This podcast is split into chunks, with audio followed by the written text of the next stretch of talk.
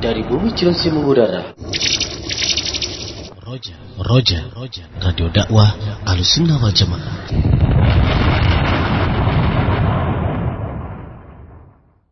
الحمد لله رب العالمين واشهد ان لا اله الا الله وحده لا شريك له واشهد ان محمدا عبده ورسوله صلى الله وسلم عليه وعلى اله واصحابه اجمعين اما بعد ايها الاخوه المستمعون الحديث الذي نتناوله هذا اليوم بالتعليق والشرح حديث عظيم للغاية يحتاج إليه كل مسلم ولا سيما في هذا الزمان الذي كثر فيه تهاون الناس وتساهلهم في أمر الحلال والحرام.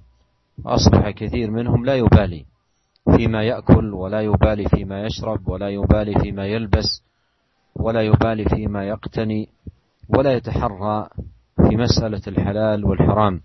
وهذه مسألة عظيمة جدا ومهمة يجب على كل مسلم أن يعتني بها عناية دقيقة.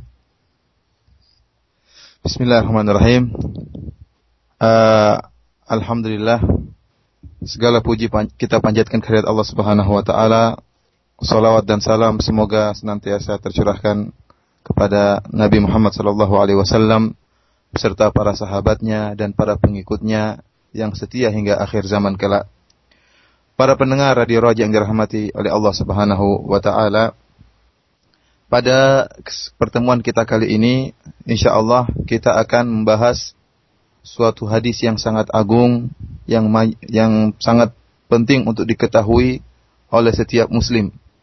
Setiap kita perlu mengetahui dengan jelas makna yang hadis makna hadis yang sangat agung ini, terutama di zaman kita sekarang ini yang kita dapati betapa banyak manusia yang mereka tasahul yang terlalu menggampangkan masalah perkara yang haram dan perkara yang halal. Banyak orang yang tidak peduli dengan apa yang mereka makan, tidak peduli dengan apa yang mereka pakai dari berupa pakaian dan tidak peduli dengan apa yang mereka minum banyak orang yang mereka tidak berhati-hati dalam mak perkara makan, minum dan memakai pakaian ya.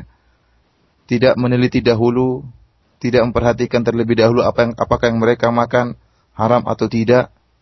Banyak dari manusia yang masyarakat sekarang tidak perlu dengan perkara ini. Oleh karena itu, pembahasan hadis ini sangat penting dan kita hendaknya mengetahui uh, hadis yang sangat agung ini dengan detail dan jelas.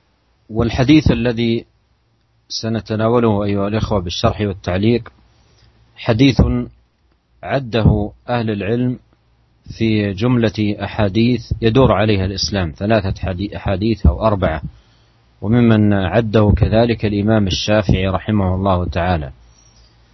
uh, hadis yang akan kita bahas sekarang ini hadis yang sangat penting sampai disebutkan oleh para ulama hadis ini merupakan salah satu dari tiga hadis yang perkara agama itu berpatokan atau ber, berputar sekisar tiga, tiga, tiga hadis ini.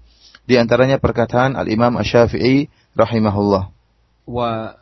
الحديث هو حديث النعمان بن بشير رضي الله عنه قال سمعت رسول الله صلى الله عليه وسلم يقول ان الحلال بين وان الحرام بين وبينهما أمور مشتبهات لا يعلمهن كثير من الناس.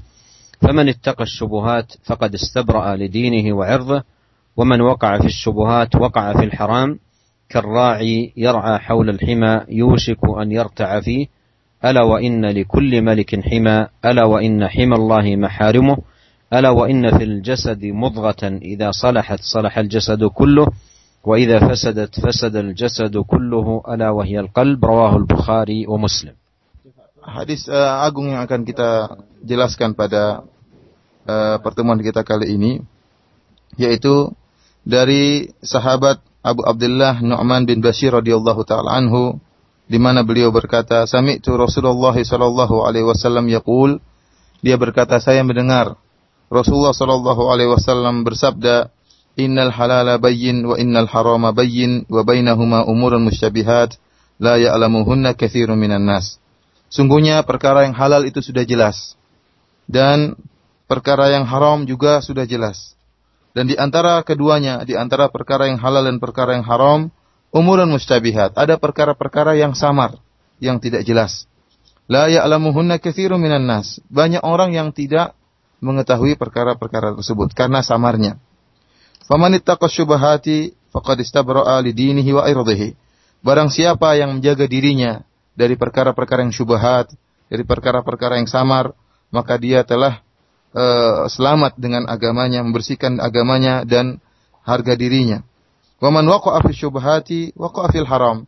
Dan barang siapa yang terjerumus dalam perkara-perkara yang syubhat, yang samar, yang tidak jelas, halal atau haram, maka dia akan terjerumus dalam perkara yang haram karra'i yar'a haulal hima yushiku an yarta'a fihi sebagaimana seorang penggembala yang menggembalakan hewannya di da sekitar daerah terlarang dia bakalan menggembalakan kambingnya atau menggembalakan hewannya ke dalam daerah terlarang tersebut Ala wa inna likulli malikin hima. Ketahuilah bahwasanya bagi setiap raja eh, ada daerah terlarang.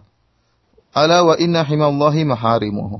Dan ketahuilah bahwasanya perkara-perkara daerah terlarang yang dimiliki oleh Allah Subhanahu wa taala adalah hal-hal yang telah diharamkan oleh Allah Subhanahu wa taala. Ala wa inna fil jasadi mudghah. Ketahuilah bahwasanya dalam tubuh ada segumpal daging. Idza salahat salahal jasadu kulluh. Jika segumpal daging tersebut baik, maka baik pula seluruh tubuh. Wa idza fasadat fasadal jasadu kulluh dan jika rusak segumpal daging tersebut, maka akan rusak seluruh tubuh. Ala wahiyal qalbu. Ketahuilah bahwasanya segumpal daging tersebut adalah jantung. والنعمان بن بشير رضي الله عنه معدود في صغار وصبيان أصحاب النبي عليه الصلاة والسلام لأنه رضي الله عنه ولد في السنة الثانية للهجرة ومعنى ذلك أن أن النبي صلى الله عليه وسلم مات وعمره قرابة الثمان سنوات. فكان من صبيان الصحابة ومن صغار الصحابة وقد من الله على أمة الإسلام بأن حفظ على يدي هذا الصحابي الصغير هذا الحديث العظيم الذي هو من جملة الأحاديث التي يدور عليها الإسلام. Dan perawi hadis yaitu sahabat Nu'man bin Bashir yaitu para ulama menyebutkan bahwasanya beliau termasuk para sahabat siwar sahabat yaitu para sahabat yang kecil yang uh, kecil. Artinya apa? Uh, mereka bertemu dengan Rasulullah Sallallahu Alaihi Wasallam tatkala umur mereka masih kecil, masih kanak-kanak.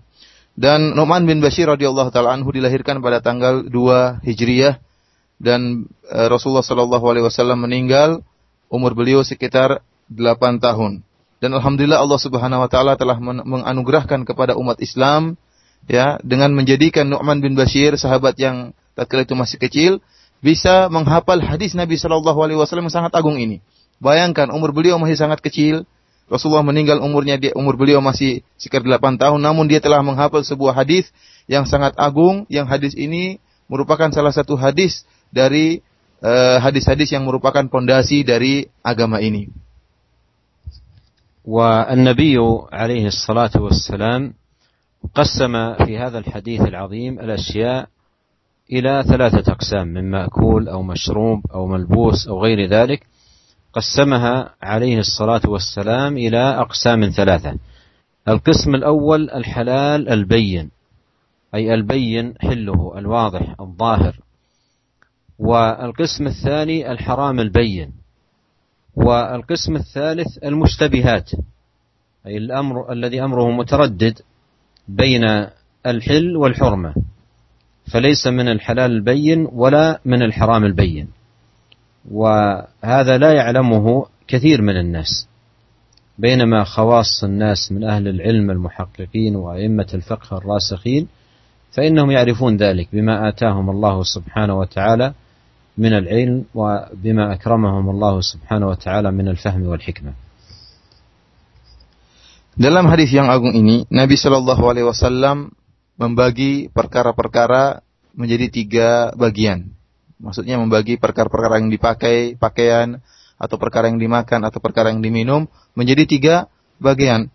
Bagian pertama, tiga jenis. Jenis yang pertama yaitu al-halalul al-bayyin. Yaitu perkara yang halal yang jelas. Semua orang tahu bahwasanya itu merupakan perkara yang halal. Jenis yang kedua yaitu perkara yang haram yang jelas. Semua orang tahu bahwasanya perkara tersebut haram. Adapun bagian yang ketiga, jenis yang ketiga itu mustabihat, yaitu perkara-perkara yang samar yang tidak jelas. Yang apakah dia halal ataukah dia haram? Banyak orang tidak mengetahuinya. Apa hakikat dari perkara tersebut? Adapun para fuqaha dan rasikhina fil ilm, yaitu orang-orang yang ahli fikih dan juga para ulama yang telah diberikan kekuatan ilmu oleh Allah Subhanahu wa taala, maka mereka mengetahui hakikat dari perkara-perkara yang syubhat ini. Adapun kebanyakan manusia, mereka tidak mengerti, tidak mengetahui hakikat dari perkara syubhat ini, apakah halal ataukah haram. والحلال البين هو البين حله بأدلته الواضحة وبراهينه الجلية الظاهرة كالحبوب والثمار والفواكه والخضار وبهيمة الأنعام وغير ذلك من الأمور المعلومة. والحرام البين هو البين حرمته كشرب الخمر وأكل الميتة ونكاح ذوات المحارم وغير ذلك من المحرمات البينة الظاهرة. والقسم الثالث المشتبه الذي لم يتبين للإنسان هل هو من الحلال البين أو من الحرام البين. والنبي عليه الصلاة والسلام رسم لنا الطريقة التي يجب أن نكون عليها تجاه كل قسم من هذه الأقسام الثلاثة. الحلال البين yaitu perkara yang halal yang jelas yaitu yang jelas hak kehalalannya dengan dalil-dalilnya yang diketahui oleh semua orang. Contohnya seperti uh, biji-bijian seperti beras, kemudian uh, kemudian juga buah-buahan. Semua orang tahu itu hukumnya halal. Demikian juga binatang-binatang ternak, sapi, kambing. Semua orang tahu bahwasanya itu boleh dimakan dan hukumnya halal. Adapun yang dimaksud dengan al-haram al-bayyin, perkara yang haram yang jelas, yaitu yang jelas akan keharamannya dan diketahui oleh semua orang. Contohnya surbul khamar, contohnya minuman minum minuman keras ya, minum bir, kemudian aklul mayyitah seperti makan bangkai, menikahi orang-orang yang masih mahramnya. Ini semua orang tahu hukumnya haram. Adapun yang ketiga yang mustabihat, inilah yang tidak jelas ya. Kebanyakan orang tidak mengetahui hukumnya halal atau hukumnya uh, haram. Tidak jelas. Yang disebut dalam syariat kita namanya mustabihat. Oleh karena itu Nabi Shallallahu Alaihi Wasallam dalam hadis ini menjelaskan bagaimana sikap kita terhadap masing-masing dari ketiga jenis ini. Bagaimana sikap kita terhadap perkara yang halal, kemudian perkara yang haram, dan bagaimana sikap kita terhadap menghadapi perkara-perkara yang masih samar, yang masih mustabihat. فأما الحلال البين فالمسلم يأكل منه ويشرب ويلبس ولا حرج عليه في ذلك بل إن قصد بأكله وشربه و تناوله للحلال أن يتقوى به على طاعة الله وعلى عبادته عد أكله وشربه في في جملة عباداته وقرباته إلى الله سبحانه وتعالى كما في الحديث الذي سبق أن مر معنا إنما الأعمال بالنيات وإنما لكل امرئ ما نوى. Adapun perkara yang halal yang jelas, maka bagi setiap muslim boleh uh, mengkonsumsinya, boleh dimakan, boleh diminum, boleh juga dipakai, tidak perlu ragu-ragu untuk uh, menggunakannya.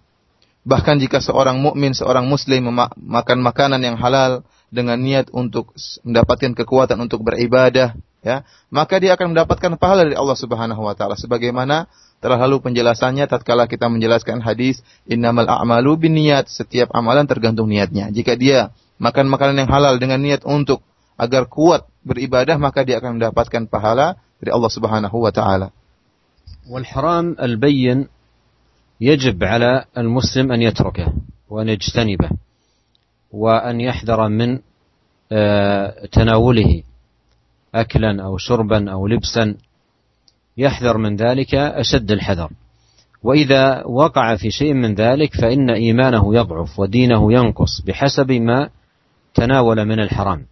ولهذا قال عليه الصلاة والسلام لا يزني الزاني حين يسرق وهو مؤمن ولا ولا يشرب الخمر حين يشربها وهو مؤمن ولا ينتهب نهبة حين ينتهبها وهو مؤمن فتناول هذه الأشياء المحرمات تؤدي إلى ضعف الإيمان ونقص الدين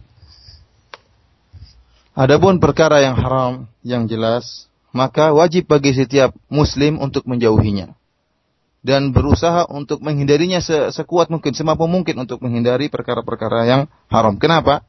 Karena jika seorang muslim terjatuh, terjerumus dalam perkara yang haram, memakan makan yang haram, atau memakai pakaian haram, atau mengkonsumsi barang yang haram, maka imannya akan yatu yangkus, imannya akan lemah, dan imannya akan turun. Sebagaimana hal ini dijelaskan oleh Nabi Shallallahu Alaihi Wasallam dalam satu hadis, la yazni zani hina yazni wa huwa mu'min. Kata Nabi Shallallahu Alaihi Wasallam, tidaklah seorang pezina tatkala dia sedang berzina dan di dalam keadaan mukmin. Artinya apa? Imannya ha, turun sekali. Wala yashrabul ketika hina yashrabuhu wa huwa yu'min, tidaklah seorang sedang minum khamar dan dia sedang minum dan dia dalam keadaan mukmin. Kemudian juga wala yantahibu nahbatan dan tidak mungkin tidaklah seorang tatkala sedang uh, mencuri atau tatkala merampok dan di dalam keadaan beriman. Artinya orang yang melakukan perkara-perkara yang haram, maka imannya akan turun dan eh, kurang.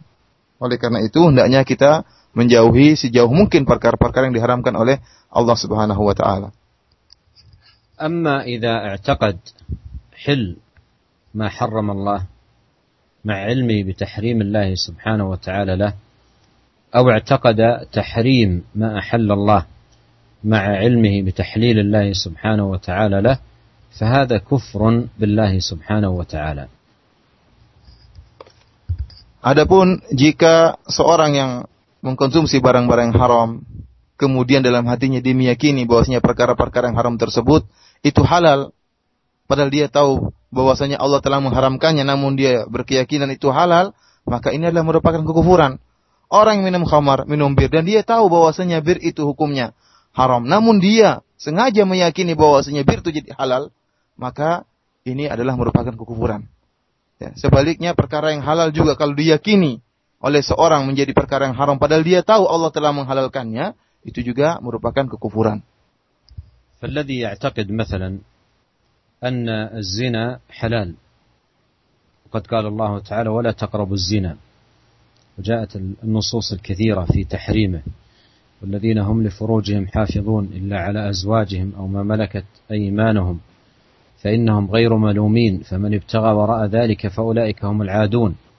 فمن اعتقد حله حتى وإن لم يزني في حياته قط فإن هذا كفر بالله سبحانه وتعالى.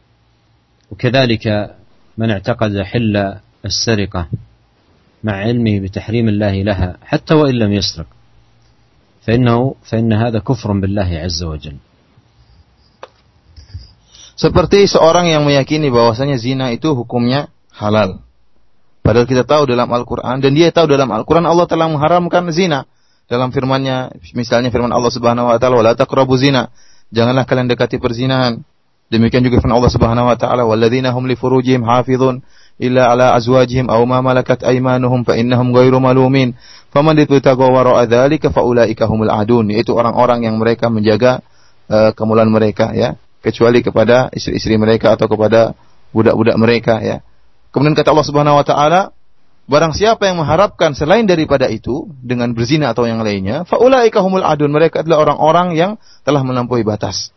Ini jelas bahwasanya akan menunjukkan uh, menunjukkan akan haramnya zina. Kemudian jika ada seorang berkeyakinan bahwasanya zina itu hukumnya halal, meskipun dia selama hidupnya tidak pernah berzina sama sekali, maka orang ini telah kufur telah kafir ya. Kenapa? Karena dia telah meyakini sesuatu yang telah diharamkan oleh Allah, diyakini halal oleh dia. Demikian juga seorang yang meyakini bahwasanya mencuri itu halal. Dia mengatakan mencuri boleh-boleh saja. Padahal dia tahu Allah Subhanahu wa taala telah mengharamkan mencuri dalam Al-Qur'an. Dalam Al-Quran Allah sebutkan bahwasanya mencuri itu hukumnya haram. Kemudian dia meyakini bahwasanya mencuri itu hukumnya halal, maka ini juga merupakan kekufuran. Dia menjadi kafir meskipun dia tidak pernah mencuri selama seumur hidupnya. والقسم الثالث هو المشتبه القسم الثالث هو المشتبه والمشتبه عرفناه وهو الذي يتردد فيه بين الحل والحرمة فليس من الحلال البين ولا من الحرام البين. وهذا كما عرفنا لا يعلمها كثير من الناس ويعلمها بعضهم وهم العلماء الراسخون والفقهاء المحققون. فما هو المنهج الذي ينبغي أن يكون عليه المسلم تجاه ما اشتبه عليه من الأحكام؟ نحن عرفنا أن الحلال البين يأكل ويشرب ويلبس منه ولا حرج والحرام البين يجتنبه ويبتعد عنه طاعة لله عز وجل وخوفا من عقابه والمشتبه ما المنهج الذي ينبغي أن يكون عليه المسلم تجاه المشتبه Adapun bagian yang ketiga yaitu perkara mustabihah, yaitu perkara yang samar, yang tidak jelas. Telah kita jelaskan tadi bahwasanya perkara yang tidak jelas ini maksudnya tidak jelas antara halal atau haram. Apakah dia halal, apakah dia yang haram, masih belum jelas. Yang ini kebanyakan manusia tidak mengetahuinya, kecuali sebagian kecil dari manusia, yaitu ah, para ahli ilmu, para ulama dan para fuqaha. Mereka mengerti hakikat dari perkara mustabihah ini. Apakah dia halal ataukah dia haram mereka mengetahui. Adapun kebanyakan orang mereka tidak mengetahuinya. Kemudian para pendengar di roja yang dirahmati oleh Allah Subhanahu wa taala, bagaimana sikap seorang muslim, manhaj seorang muslim menghadapi perkara yang mustabihah ini? Tadi telah kita jelaskan bahwasanya kalau perkara yang halal silakan dikonsumsi tanpa ragu-ragu. Kemudian kalau perkara yang jelas keharamannya maka silakan dijauhi. Dijauhi sejauh mungkin, sekuat mungkin untuk dijauhi. Adapun perkara yang mustabihah, bagaimana sikap kita? بين النبي صلى الله عليه وسلم المنهج الذي ينبغي ان نكون عليه تجاه المشتبه فقال فمن اتقى الشبهات فقد استبرأ لدينه وعرضه. ومن وقع في الشبهات وقع في الحرام. المسلم تجاه المشتبهات وذلك بأن يجتنبها. أن يجتنبها. كل ما اشتبه عليك لا تدري هل هو من الحلال البين أو الحرام البين توقف. ولا تتناوله لا شربا ولا أكلا ولا لبسا حتى يتبين لك. فإذا تبين لك حله فلا حرج. وأخبر عليه الصلاة والسلام أن من اتقى الشبهات فقد استبرأ لدينه وعرضه. استبرأ لدينه أي بينه وبين الله. واستبرأ لعرضه أي بينه وبين الناس. فيسلم له دينه أي يسلم من العقوبة التي أعدها الله سبحانه وتعالى لمن ارتكب هذه المخالفة. ويسلم له عرضه من كلام الناس فيه في ما يمارسه أو يباشره أو يفعله من أفعال يأثم فيها Nabi Shallallahu Alaihi Wasallam dalam hadis ini telah menjelaskan bagaimana manhaj yang benar, bagaimana sikap yang benar yang harus diikuti oleh seorang Muslim tatkala menghadapi perkara yang mustabiha. Rasulullah Shallallahu Alaihi Wasallam bersabda, "Faman ittaqas syubhati faqad istabra'a li dinihi wa irdhihi."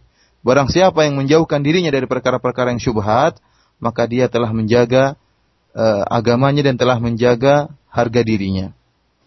Oleh karena itu, ini jelas orang yang menghadapi perkara mustabihat, maka wajib bagi dia untuk menjauhi perkara yang mustabihat tersebut. Jika kita menghadapi perkara yang masih samar, hukumnya halal atau jel, atau haram kita tidak tahu, maka hendaknya kita berhenti. Kita tawakuf. Kita tidak ber, tidak nekat untuk mengkonsumsinya. Kita tawakuf aja. Baik masalah pakaian maupun makanan maupun minuman. Kalau masih syubhat, maka kita tawakuf. Jangan sampai kita nekat untuk mengkonsumsinya. Sampai jelas bagi kita hukumnya haram atau hukumnya halal. Kalau setelah itu jelas bagi kita hukumnya halal, maka silakan kita mengkonsumsinya. Sabda Nabi Shallallahu Alaihi Wasallam, "Fakadistabro ali dinihi." Dia telah menyelamatkan agamanya. Artinya antara dia dengan Allah. Ya. Orang yang meninggalkan syubhat, maka dia tidak akan terjerumus dalam keharaman. Maka dia tidak akan berdosa dan tidak akan dihukum oleh Allah Subhanahu Wa Taala. Dia telah menyelamatkan agamanya. Wa irdhihi, ya, dan dia telah menyelamatkan harga dirinya. Yaitu artinya apa? Orang yang menjauhkan dirinya dari perkara-perkara syubhat, maka harga, harga dirinya akan terjaga. Orang-orang tidak akan membicarakan dia, tidak akan menjelek-jelekan dia. Kenapa? Karena dia tidak nekat untuk menjerumuskan dirinya dalam perkara-perkara yang syubhat. وقول النبي عليه الصلاة والسلام في هذا الحديث ومن وقع في الشبهات وقع في الحرام. هذا كما قال الإمام النووي رحمه الله تعالى يحتمل أمرين. الأول أن يقع في الحرام وهو يظن أنه ليس بحرام. وهذا يقع فيه كثير من الناس. يقع فيه كثير من الناس. تجده متهاونا في الأمر المشتبه عليه لا يبالي فيقع في محرمات كثيرة يظن الأمر فيها مشتبه وهي محرمة ودلت الدلائل والنصوص على حرمتها Adapun sabda Nabi Shallallahu Alaihi Wasallam, "Man waqa'a fi syubhati waqa'a fil haram." barang siapa yang terjerumus dalam perkara-perkara yang syubhat, maka dia telah terjerumus dalam perkara-perkara yang haram. Al-Imam An-Nawawi menjelaskan bahwasanya maksud dari sabda Nabi ini, barang siapa yang terjerumus dalam syubhat berarti terjerumus dalam perkara yang haram, ada dua kemungkinan. Maksud dari sabda Nabi ini. Kemungkinan yang pertama yaitu dia terjerumus dalam perkara yang haram dan dia menyangka bahwasanya perkara yang haram itu halal. Padahal hakikatnya haram dia tidak tahu. Dan ini banyak ya, menimpa masyarakat. Banyak mereka terjerumus dalam perkara yang haram dan mereka menyangka perkara tersebut perkara yang halal. Mereka mengkonsumsi perkara yang haram dan mereka tidak tahu bahwasanya itu uh, perkara yang haram. Banyak masyarakat banyak terjerumus dalam hal ini. Kenapa? Karena masyarakat ya, kebanyakan masyarakat yang mereka itu sikapnya tahawun ya bermudah-mudahan dalam masalah hal masalah ini yang menggampangkan masalah perkara yang haram dan perkara yang haram dan perkara yang halal akhirnya mereka mudah mengkonsumsi apa saja. Tidak peduli bermudah-mudahan menggampangkan. Akhirnya apa? Terjerumus dalam perkara yang haram. Padahal telah banyak dalil yang menunjukkan bahwasanya itu hukumnya haram. Namun mereka terjerumus dalam perkara haram tersebut dalam meyakini bahwasanya itu adalah halal. Karena ketidaktahuan mereka karena sikap menggampangkan mereka. والمعنى الثاني كما قرر ذلك الإمام النووي رحمه الله أن يكون المراد بقوله فمن وقع في الشبهات وقع في الحرام أي أن من يقع في الشبهات يقارب أن يقع في الحرام بمعنى أن النفس إذا وقعت في المخالفة تدرجت من مفسدة إلى أخرى أكبر منها تدرجت من من مفسدة إلى أكبر منها. ف ولهذا جاء في الحديث لعن الله السارق يسرق البيضة فتقطع يده ويسرق الحبل فتقطع يده. فقطع اليد ليس بالبيضة ولا بالحبل لكنه يتدرج. أولا يسرق حبلا أو يسرق بيضة ثم يتدرج في السرقة إلى أن أن يقع فيما يوجب قطع اليد Adapun makna yang kedua dari sabda Nabi sallallahu alaihi wasallam, "Wa man waqa'a fi syubhati waqa'a fil haram." Maksud dari sabda Nabi barang siapa yang terjerumus dalam perkara yang syubhat, maka akan terjerumus dalam perkara yang haram sebagaimana menjelaskan oleh, oleh Imam An-Nawawi. Makna yang kedua yaitu barang siapa yang terjerumus dalam perkara yang syubhat, maka dia akan terjerumus, ujung-ujungnya akan terjerumus dalam perkara yang haram. Barang siapa yang biasakan dirinya mengkonsumsi segala perkara yang samar, dia tahu ini masih syubhat.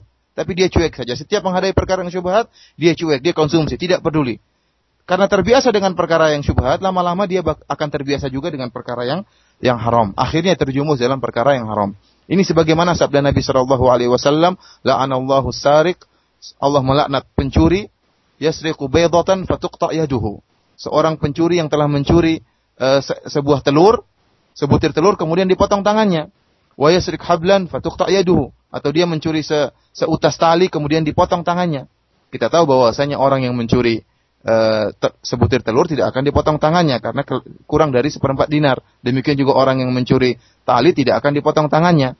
Tapi apa sabda Nabi, makna makna sabda Nabi sallallahu alaihi wasallam tatkala Rasulullah mengatakan Allah melaknat pencuri telur kemudian dipotong tangannya. Maksudnya apa? Orang yang mencuri telur terbiasa mencuri telur lama-lama akan mencuri perkara yang lebih besar lama-lama terjerumus dalam pencurian yang lebih besar yang akhirnya terkena had, akhirnya terpotong tangannya.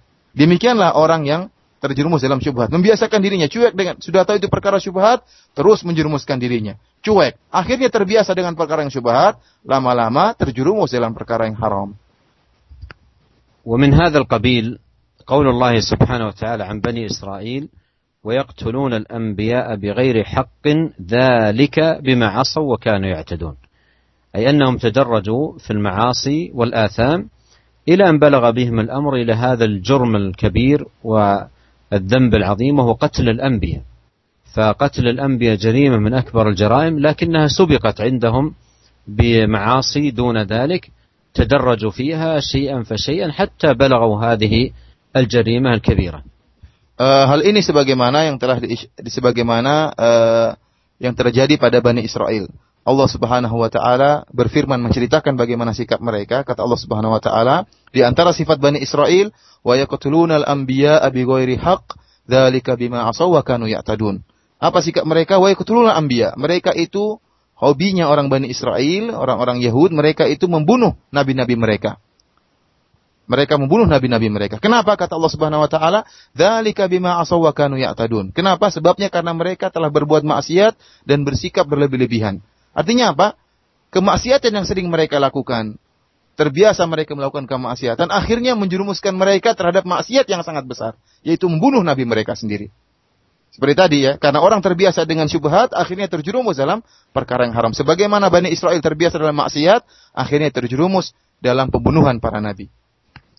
وكذلك إذا لاحظنا حال كثير من المجرمين أصحاب الجرائم الكبار وأرباب الجرائم الشنيعة ربما نجد أنهم في بداياتهم كانوا ناس طيبين وعلى أخلاق لا بأس بها وتعاملات لا بأس بها فبدأوا خطوات في المعاصي وتدرجوا فيها شيئا فشيئا إلى أصبحوا يوما من الأيام من كبار المجرمين والظلمة والبغاة والمعتدين على عباد الله وهذا يفيدنا أن الواجب على المسلم أن يغلق عن, نفسه كل باب تساهل يفضي به إلى الوقوع في الحرام Sebagaimana kalau kita perhatikan ya para gembong-gembong penjahat ya, gembong-gembong penjahat. Kalau kita lihat bagaimana awal mereka, awal mereka sebelum menjadi gembong-gembong penjahat, gembong-gembong ahli kriminal, Ya mereka mungkin orang biasa, mungkin akhlaknya ya tidak apa-apa, akhlak yang bagus.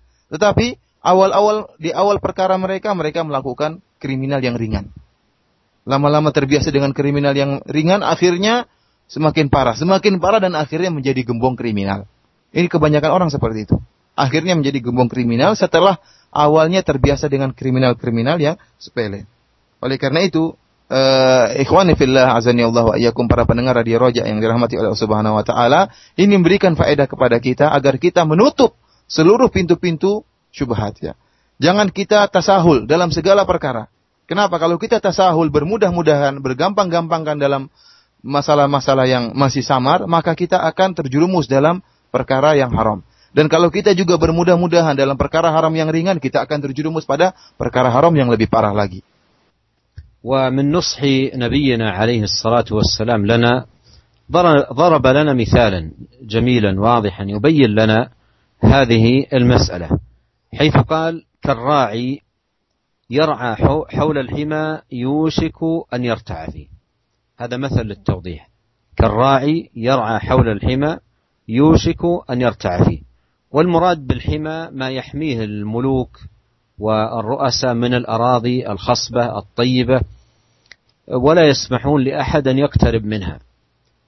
فمن جاء بماشيته ليرعى بها حول الحمى يوشك أن تدخل الماشية في الحمى فيتعرض للعقوبة. لكن إذا بقي بعيدا بماشيته عن الحمى يسلم وتسلم له ماشيته. فهذا مثال للتوضيح. قال كالراعي يرعى حول الحمى يوشك أن يرتع فيه يعني يوشك أن تدخل أغنامه في الحمى فيتعرض للعقوبة. ثم قال عليه الصلاة والسلام ألا وإن لكل ملك حمى. ألا وإن لكل ملك حمى. ألا وإن حمى الله محارمه. الله عز وجل حرم الحرام وحمى حماه ومنع الناس من الدخول فيه فوجب على كل مسلم أن يبتعد عن المحرمات وعن المنافذ والوسائل والأسباب التي تفضي بالإنسان إلى الحرام Kemudian uh, di antara uh, bagaimana kebaikan Nabi Shallallahu Alaihi Wasallam dalam memberi nasihat kepada umatnya, maka Nabi Shallallahu Alaihi Wasallam untuk memudahkan kita memahami, maka Rasulullah Shallallahu Alaihi Wasallam memberikan permisalan bagi kita, permisalan yang sangat indah. Kata Rasulullah sallallahu alaihi wasallam, "Karra'i yar'a haulal hima yushiku an an an Kata Rasulullah sallam, sebagaimana seorang penggembala yang dia menggembalakan uh, hewan gembalaannya di sekitar daerah terlarang. Hampir saja dia memasukkan hewan gembalaannya tersebut dalam daerah terlarang. Maksudnya daerah terlarang apa? Yaitu yang dimiliki oleh para raja seperti tanah-tanah ya, atau sawah sawah atau perkebunan yang dilarang oleh para raja untuk dimasuki ya. Sebagian para, sebagian raja seperti itu punya tanah-tanah yang mereka larang seorang pun untuk masuk dalam tanah tersebut. Demikianlah seorang penggembala kambing ya. atau penggembala hewan gembalaan, penggembala. Misalnya dia bawa hewan gembalaannya dan dia apa namanya meletakkan hewan gembalaannya di sekitar daerah terlarang. Lama-lama dia akan masuk dalam daerah terlarang tersebut. Lama-lama gembalaannya tersebut akan masuk dalam daerah terlarang tersebut dan akhirnya dia akan terkena uh, ukubah, terkena hukuman dari raja. Ya. Kemudian kata Rasulullah Sallallahu Alaihi Wasallam, uh, ala likulli malikin hima. Ketahuilah bahwasanya setiap raja itu punya daerah terlarang, daerah yang dijaga.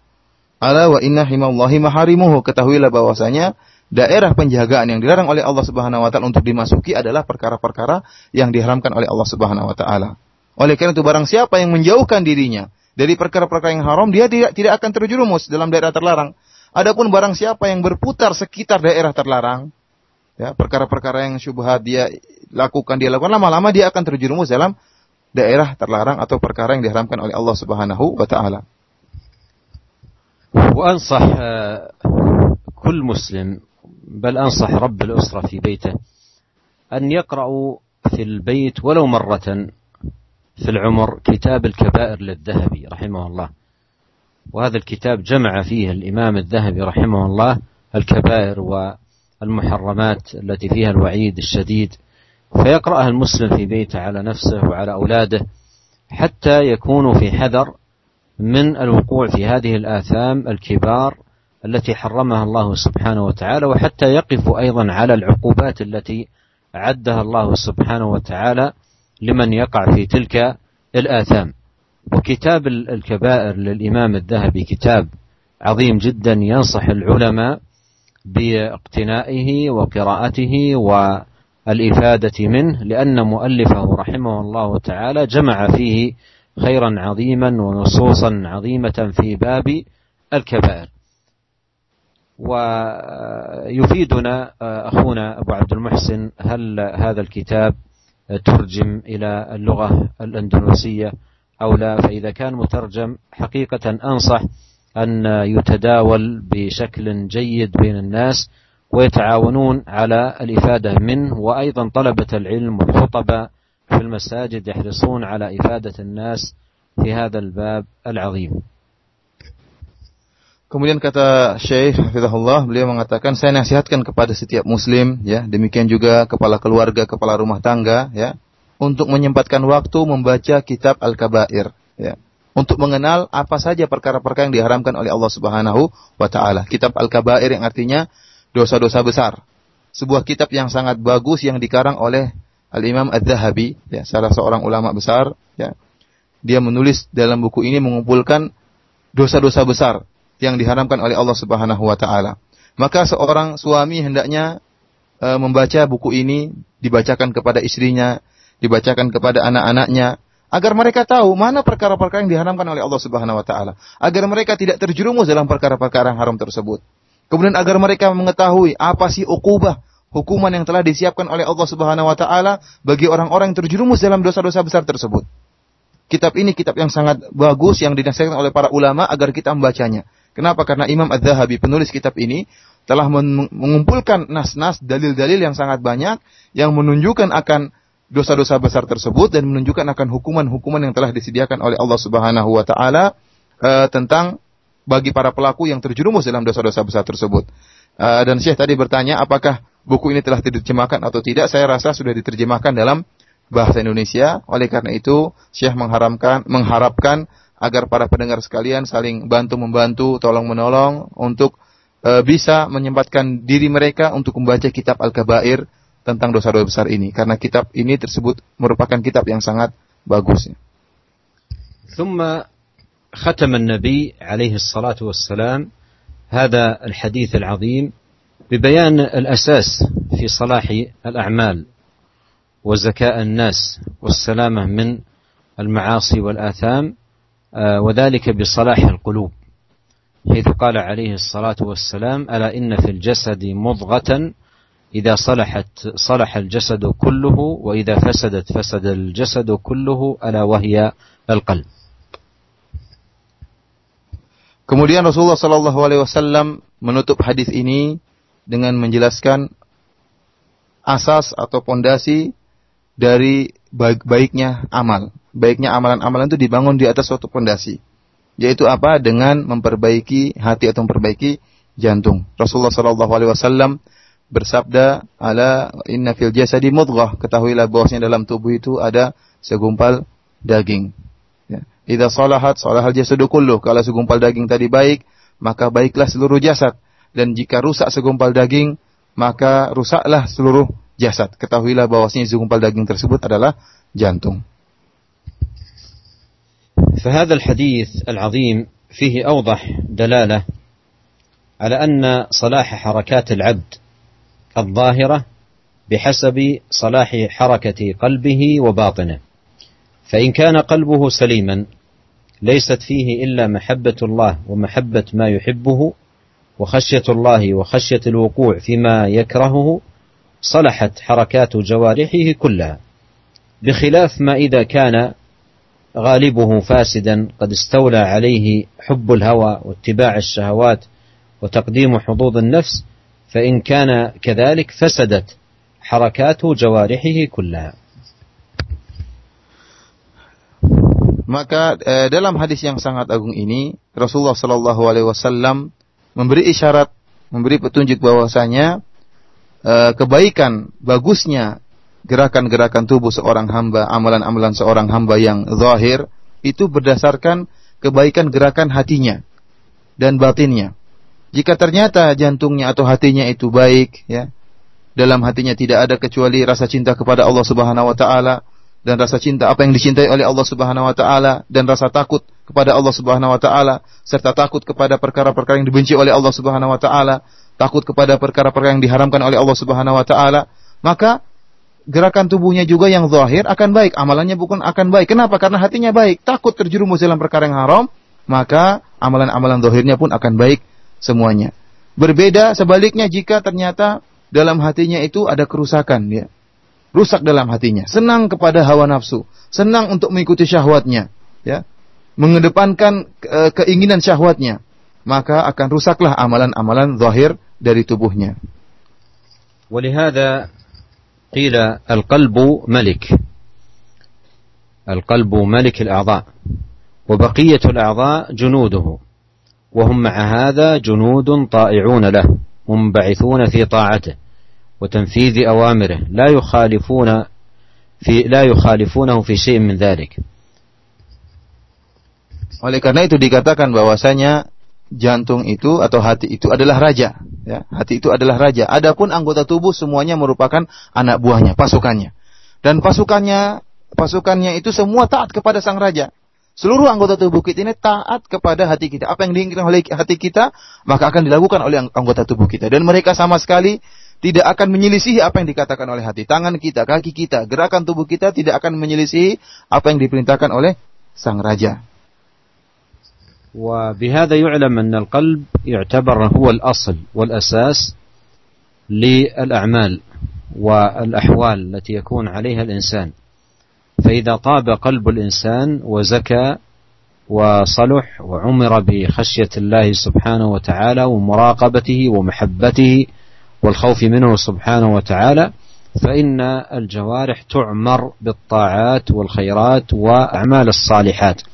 بينما إذا فسد القلب والعياذ بالله بالشهوات وبالشبهات وبأمراض القلوب المتنوعات فإن الجوارح تفسد تبعا للقلب لأن القلب بمثابة القائد والجوارح بمثابة التابع فإذا طاب القلب طابت وإذا فسد فسدت. Oleh karena itu dari sini kita ketahui bahwasanya hati itu merupakan pondasi atau asas dari seluruh amal. Jika hati seorang hamba itu baik ya, kemudian dalam hatinya penuh dengan kecintaan kepada Allah dan kecintaan perkara-perkara yang dicintai oleh Allah Subhanahu wa taala, maka jawarih seluruh anggota tubuh pun akan baik. Berbeda jika ternyata hati seorang hamba itu rusak, senang mengikuti syahwat, mengikuti hawa nafsunya, ya. senang dengan perkara-perkara yang syubhat, ya maka anggota tubuhnya pun akan rusak. Kenapa? Mengikuti mengikuti hatinya. Kenapa? Karena hati tadi telah kita jelaskan adalah raja. Hati adalah pemimpin. Adapun anggota tubuh yang lain merupakan anak buah. Dan anak buah hati tidak ada yang menyelisih hati. Seluruh anggota tubuh tidak ada yang menyelisih hati. Kalau hatinya rusak, maka otomatis seluruh anggota tubuh juga amalan-amalan juga akan akan rusak. وبعض الناس في هذا الباب يخادع نفسه ويخادع الناس فربما يقول عن نفسه أنا قلبي نقي أو أنا قلبي طيب أو أنا قلبي نظيف لكن إذا رأيت أفعاله تجد فيها الفساد وتجد فيها الانحراف وتجد فيها التعدي على الناس والظلم للآخرين. فإذا كان القلب فعلا آه، آه، نقيا ونظيفا ونزيها وطاهرا فإن أثر ذلك سيظهر على الجوارح ولا بد لأن الجوارح تبع للقلب وفرع عنه Sebagian orang mereka ya membohongi diri mereka sendiri dan juga membohongi orang-orang banyak, membohongi orang lain. Sebagian orang mengatakan ya, hati saya bersih, hati saya suci ya, sementara dia terjerumus dalam kemaksiatan. Sementara dia terjerumus dalam kemaksiatan. Demikian juga terjerumus dalam perbuatan zalim kepada orang lain, mengganggu orang lain. Sementara dia terjerumus dalam kemaksiatan, tenggelam dalam kemaksiatan, dia mengatakan hati saya baik, hati saya bersih ya. Ini merupakan kedustaan ya. Ya, kenapa? Karena kalau hati seorang bersih, ya, mesti mesti otomatis anggota tubuhnya juga akan menimbulkan amalan-amalan yang suci, amalan-amalan yang yang baik ya. Namun kalau hatinya rusak, maka amalan-amalan juga akan rusak. Jika ternyata dia terjerumus dalam kemak kemaksiatan, ya, atau mendolimi orang lain, ya, tentunya menunjukkan hatinya tidak beres, tidak suci sebagaimana dia yang dia aku akui, ya.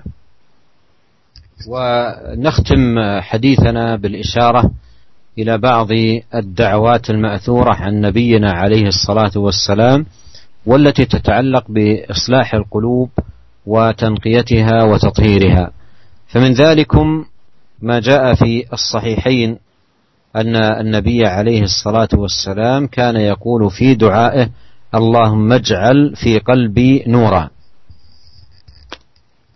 Kemudian kita uh, akhiri pengajian kita kali ini dengan menyebutkan beberapa doa-doa yang diajarkan oleh Nabi Shallallahu Alaihi Wasallam dalam rangka untuk membersihkan uh, hati-hati kita ya. Karena sangat penting kita memperhatikan kebersihan hati agar amalan kita menjadi bersih. Di antaranya hadis yang diriwayatkan oleh Al Imam Al Bukhari dan Muslim di mana Nabi Shallallahu Alaihi Wasallam pernah berdoa, Allahumma ja'al qalbi nuran. Ya Allah jadikanlah hatiku uh, bersinar, bercahaya. وفي صحيح مسلم انه عليه الصلاه والسلام كان يقول في دعائه اللهم اني اعوذ بك من قلب لا يخشع dan dalam sahih Muslim Nabi sallallahu alaihi wasallam pernah berdoa Allahumma inni a'udzubika min qalbin la yakhsha yang artinya ya Allah aku berlindung kepada engkau dari hati yang tidak khusyuk ya. وفي الصحيحين أنه عليه الصلاة والسلام كان يقول في دعائه اللهم نق قلبي من الخطايا كما ينقى الثوب الأبيض من الدنس Dalam sahihain juga diriwayatkan Imam Bukhari dan Muslim, Nabi sallallahu alaihi wasallam pernah berdoa, Allahumma naqqi qalbi minad minal khotoya, ya Allah bersihkanlah hatiku dari dosa-dosa kama yunaqqa kama yunaqqa thawbul abyadu minad danas sebagaimana uh, pakaian yang putih dibersihkan dari kotoran.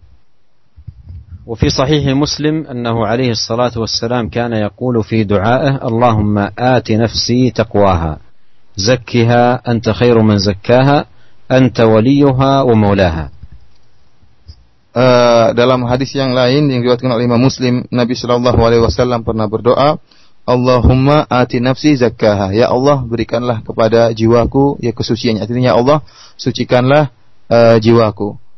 Wa zakkiha anta khairu man zakkaha. Dan sucikanlah jiwaku ya Allah karena engkau adalah sebaik-baik zat yang mensucikan hati. Anta waliyuha wa maulaha. Engkau adalah wali hati dan uh, maulaha.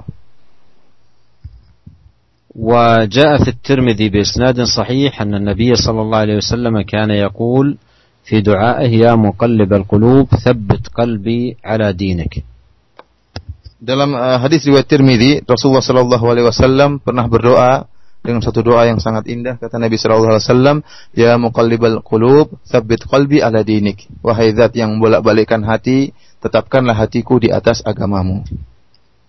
والدعوات المأثورة عنه عليه الصلاة والسلام في هذا المعنى متعددة. فينبغي على المسلم أن يعنى بدعاء الله تبارك وتعالى وسؤاله والإلحاح عليه بأن يصلح قلبه وأن ينقيه من الذنوب والخطايا كما ينقى الثوب الأبيض من الدنس وأن يحرص على صلاح جوارحه بإقامتها على طاعة الله ومحافظتها على أوامره سبحانه وتعالى وبعدها عن كل أمر يسخط الله عز وجل ويغضبه Dan doa-doa yang berkaitan dengan masalah ini, masalah perbaikan hati sangatlah banyak dan bermacam-macam. Oleh karena itu, hendaknya seorang muslim benar-benar memperhatikan doa, ya, berdoa tentang bagaimana bisa membersihkan hatinya. Dia bersungguh-sungguh berdoa, minta kepada Allah, berharap, merengek-rengek, minta kepada Allah Subhanahu wa taala untuk membersihkan hatinya. Kemudian dia juga berusaha untuk membersihkan amalan tubuhnya dari perkara-perkara yang diharamkan oleh Allah Subhanahu wa taala.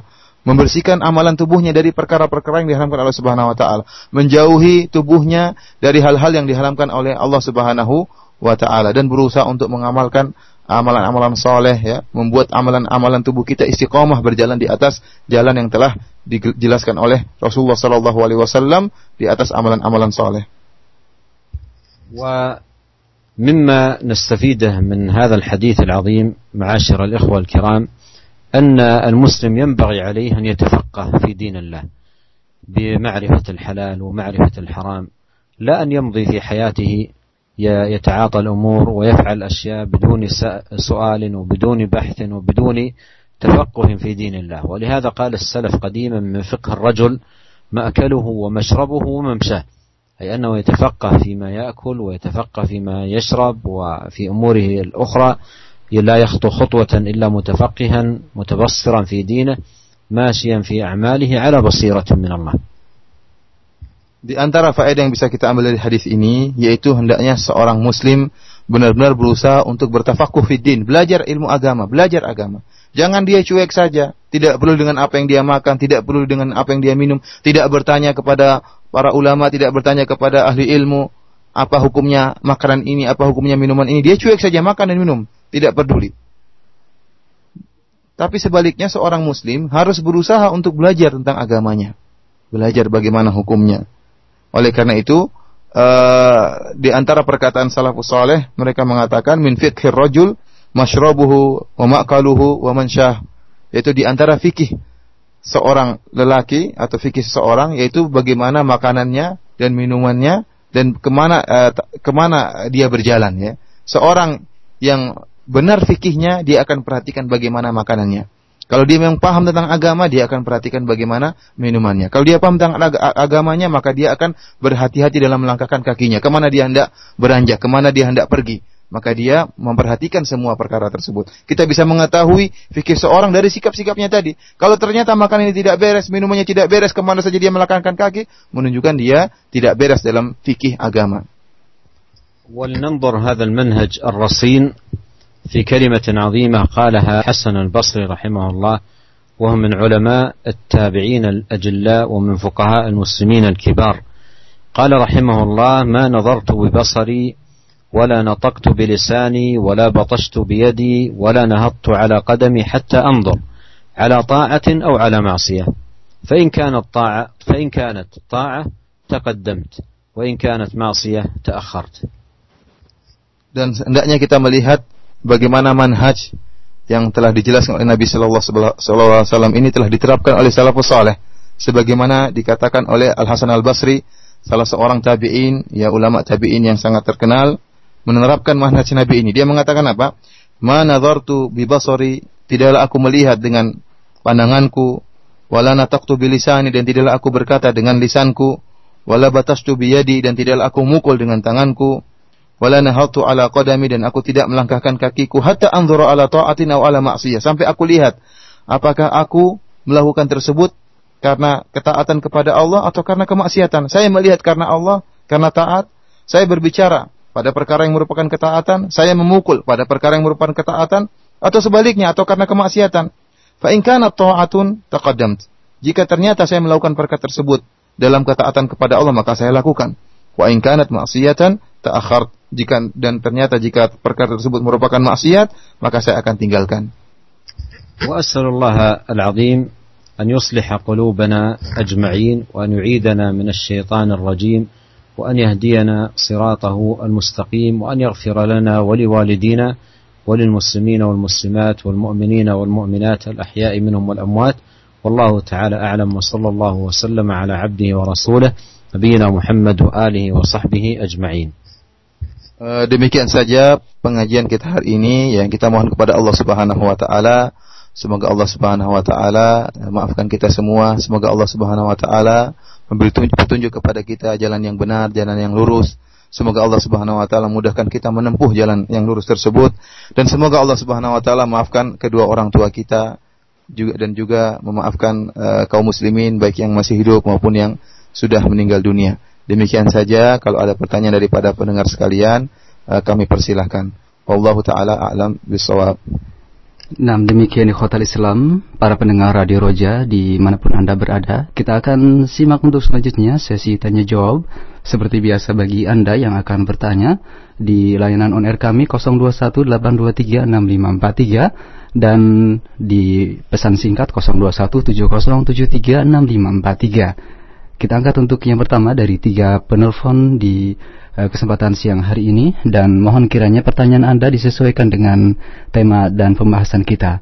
Kita akan simak dan sapa dari penelpon pertama. Assalamualaikum. Waalaikumsalam warahmatullahi wabarakatuh. Nah, silakan Ibu dari mana? Dari Umu Iksan. Di mana Ibu? Di Keranggan. Ya, silakan Ibu. Uh, Anda ingin uh, menanyakan sebuah kasus. Seseorang ingin uh, mengkonsumsi ikan kaleng dan dia membeli supermarket, tapi pada uh, kaleng ikan tersebut tidak tertera label halal. Hanya ada tulisan Inggris dan Cina. Tapi mereka berpendapat bahwa ikan itu kan halal.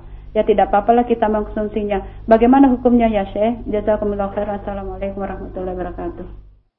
Waalaikumsalam warahmatullahi wabarakatuh. Uh, silahkan Ustaz bisa menyimak. Nah.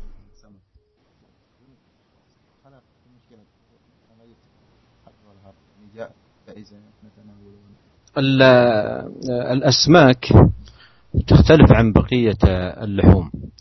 فاللحوم يعني يشترط فيها أن تذكى ذكاة إسلامية ويذكر اسم الله عليها أما السمك لا تشترط فيه الذكاة فإذا كان السمك الذي اشتراه وهو في علبة صالح وغير متعفن وليس تالف فيأكله لأنه لا يشترط فيه ما يشترط في اللحوم الأخرى لحوم بهيمة الأنعام Uh, Syekh menjelaskan bahwasanya daging ikan itu tidak sama dengan daging hewan-hewan yang lainnya, tidak seperti kambing, sapi, kebo dan yang lainnya ya. Adapun hewan-hewan ternak, binatang ternak seperti sapi, kambing dan yang lainnya itu disyaratkan untuk disembelih. Disembelih dengan cara yang islami ya dan disebutkan nama Allah Subhanahu wa taala. Adapun kalau disembelih dengan cara yang tidak islami atau tidak disebutkan nama Allah Subhanahu wa taala maka tidak boleh dimakan. Ini hewan-hewan ternak seperti sapi, kambing, ayam dan yang lainnya harus disembelih dengan sembelih yang islami dan harus disebutkan nama Allah Subhanahu wa taala. Adapun ikan maka tidak disyaratkan hal ini ya. Ikan itu tidak mengapa meskipun tidak disembelih dan memang tidak disembelih. Jadi langsung dimakan tidak mengapa. Jadi seorang yang membeli ikan di dalam ikan kaleng ya, yang penting dia perhatikan apakah masih masih belum uh, expired ya, masih belum busuk ya. Kalau selama masih bagus ya, tidak perlu ada tulisan label halal, tidak mengapa langsung dimakan. قد جاء في الحديث عن النبي صلى الله عليه وسلم أنه قال عن البحر الطهور ماؤه الحل ميتته dalam hadis Nabi Shallallahu Alaihi Wasallam pernah bersabda tentang air laut kata Rasulullah Sallallahu Alaihi Wasallam at-tahuru ma'uhu al-hillu maitatuhu air laut itu suci dan mensucikan dan al-hillu maitatuhu dan bangkainya yaitu ikan-ikan halal ya bangkainya saja halal ya. Ikan-ikan semuanya halal. Taib. Untuk selanjutnya kami angkat berikut dari Bapak Hadianto di Karawaci. Nah, Assalamualaikum Bapak. Silakan. Uh, Anda mau tanya ini, Ustaz. Apa uh, batasan darurat itu gimana, Ustaz? Jadi uh, antara apa kan kalau darurat itu bisa apa uh, melakukan apa mengambil mengambil hal yang yang, yang haram bisa bisa jadi apa halal. boleh gitu ya halal gitu ya. Iya. Terus ini ada, ada kasus ini Ustaz apa uh, seorang itu punya hutang. Dia dikejar sama orang yang apa yang berhutang itu, yang punya apa yang diutangin itu. Nah, terus dia karena terpaksa sehingga dia uh, pinjam ke bank itu. Itu gimana? Iya. Apa termasuk darurat lo gimana? Taib. Terima kasih. Nah, Waalaikumsalam warahmatullahi wabarakatuh. Silakan.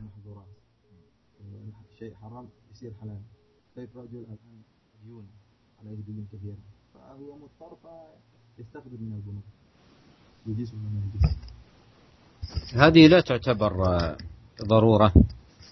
فقاعدة أهل العلم الضرورات تبيح المحظورات أي أن الإنسان إذا وقع في في ضرورة مثل أن يكون شارف على الهلاك ولم يجد ما يأكله إلا ميتة أو مثلا شارف على الهلاك فلم يجد ما يشربه إلا شرابا محرما كالخمر ونحوه فهنا يقال الضرورة تبيح المحظورة. لكن إذا كان عليه ديون لا ليس هناك ضرورة لسداد الديون باقتراض المال الممحوق البركة الذي يأتي على المال بالفساد وهو الربا الذي حرمه الله سبحانه وتعالى وآذن جل وعلا بمحاربة أهله. فالذي عليه دين إن كان ذو عسرة فمطلوب ممن أقرضه نظرة إلى ميسرة لا أن يطالبه بالاقتراض المحرم الربوي وأن يجتهد في التجارة المباحة وأبواب الرزق العديدة التي يسرها الله سبحانه وتعالى من عباده. والله عز وجل تكفل لمن أخذ مالا وهو ينوي ويعزم على وفائه بأن يعينه سبحانه وتعالى على سداده كما جاء في ذلك غير ما حديث عن رسول الله صلى الله عليه وسلم Uh, memang benar bahwasanya dalam kaidah darurat tubihul mahdhurat bahwasanya perkara-perkara yang darurat bisa menghalalkan perkara-perkara yang diharamkan. Ya, namun kata Syekh uh, ini artinya uh, perkara, contohnya misalnya kata beliau seperti seorang yang akan meninggal, ya hampir-hampir meninggal, hampir-hampir uh, tewas, kemudian dia butuh untuk makan. Kalau tidak makan maka dia akan meninggal dunia. Ternyata yang dia dapati cumalah maitah, cuma mendapatkan bangkai. Kita tahu bahwasanya bangkai hukumnya najis dan haram, tidak boleh dimakan. Akan tapi jika orang tersebut tidak makan bangkai akan meninggal dunia, maka boleh bagi dia untuk makan bangkai. Kenapa? Karena dalam keadaan darurat. Sebagaimana seorang yang uh, sangat haus dan kalau tidak minum dia akan meninggal dunia. Ternyata dia tidak dapat tidak mendapati minuman kecuali khamar, kecuali bir. Maka boleh bagi dia untuk minum bir atau minuman-minuman yang diharamkan yang lainnya agar bisa menjaga ruhnya. Inilah yang dimaksud dengan perkara yang darurat. Jika tidak lakukan bisa mengantarkan kebinasaan bagi e, seseorang. Berbeda dengan masalah orang yang berhutang. Orang yang berhutang ya tidak akan binasa ya. Maka tidak boleh bagi dia untuk kemudian untuk membayar hutang dengan alasan darurat kemudian dia pinjam uang dengan cara riba dari bank. Kita tahu bahwasanya uang riba tidak ada barokahnya. Bahkan Allah Subhanahu wa taala e, apa namanya mengumumkan peperangan terhadap orang yang e, terhadap orang yang makan riba. Oleh karena itu, seorang yang terkena uh, dain atau punya utang, maka tidak boleh dia mengambil uang riba dari bank dengan alasan karena darurat. Allah Subhanahu wa taala telah menjelaskan bagi orang yang mengutangi ya, orang yang mengutangi jika ternyata orang diutangi itu memiliki kesulitan ya, Dhu usrah memiliki kesulitan, fanadhiratun ila maisarah, maka hendaknya dia tunda. Jangan dia paksa orang yang diutangi untuk segera bayar utang, padahal dia tahu saudaranya yang berutang itu penuh kesulitan ya. Apalagi dia paksa saudaranya untuk mengambil uang riba. Ini tentunya e, tidak diperbolehkan. Kemudian ingatlah para pendengar radio Roja yang dirahmati oleh Allah Subhanahu wa taala ya, maka seorang ya hendaknya berusaha untuk bekerja ya, untuk melunasi utangnya menempuh jalan-jalan yang dihalalkan oleh Allah Subhanahu wa taala. Jangan dia menempuh hal-hal jalan-jalan yang diharamkan oleh Allah Subhanahu wa taala. Allah akan kasih rezeki kepada dia. Kemudian ingat, tatkala seorang berhutang, sebagaimana dijelaskan oleh Rasulullah SAW. Barang siapa yang tatkala minjam uang dengan niat untuk melunasinya, maka Allah akan bantu dia. Adapun orang yang pinjam uang dengan niat tidak melunasinya, ya, maka yakinlah Allah tidak akan uh, membantu dia. Sebagaimana dijelaskan oleh hadis dalam hadis Nabi Shallallahu Alaihi Wasallam.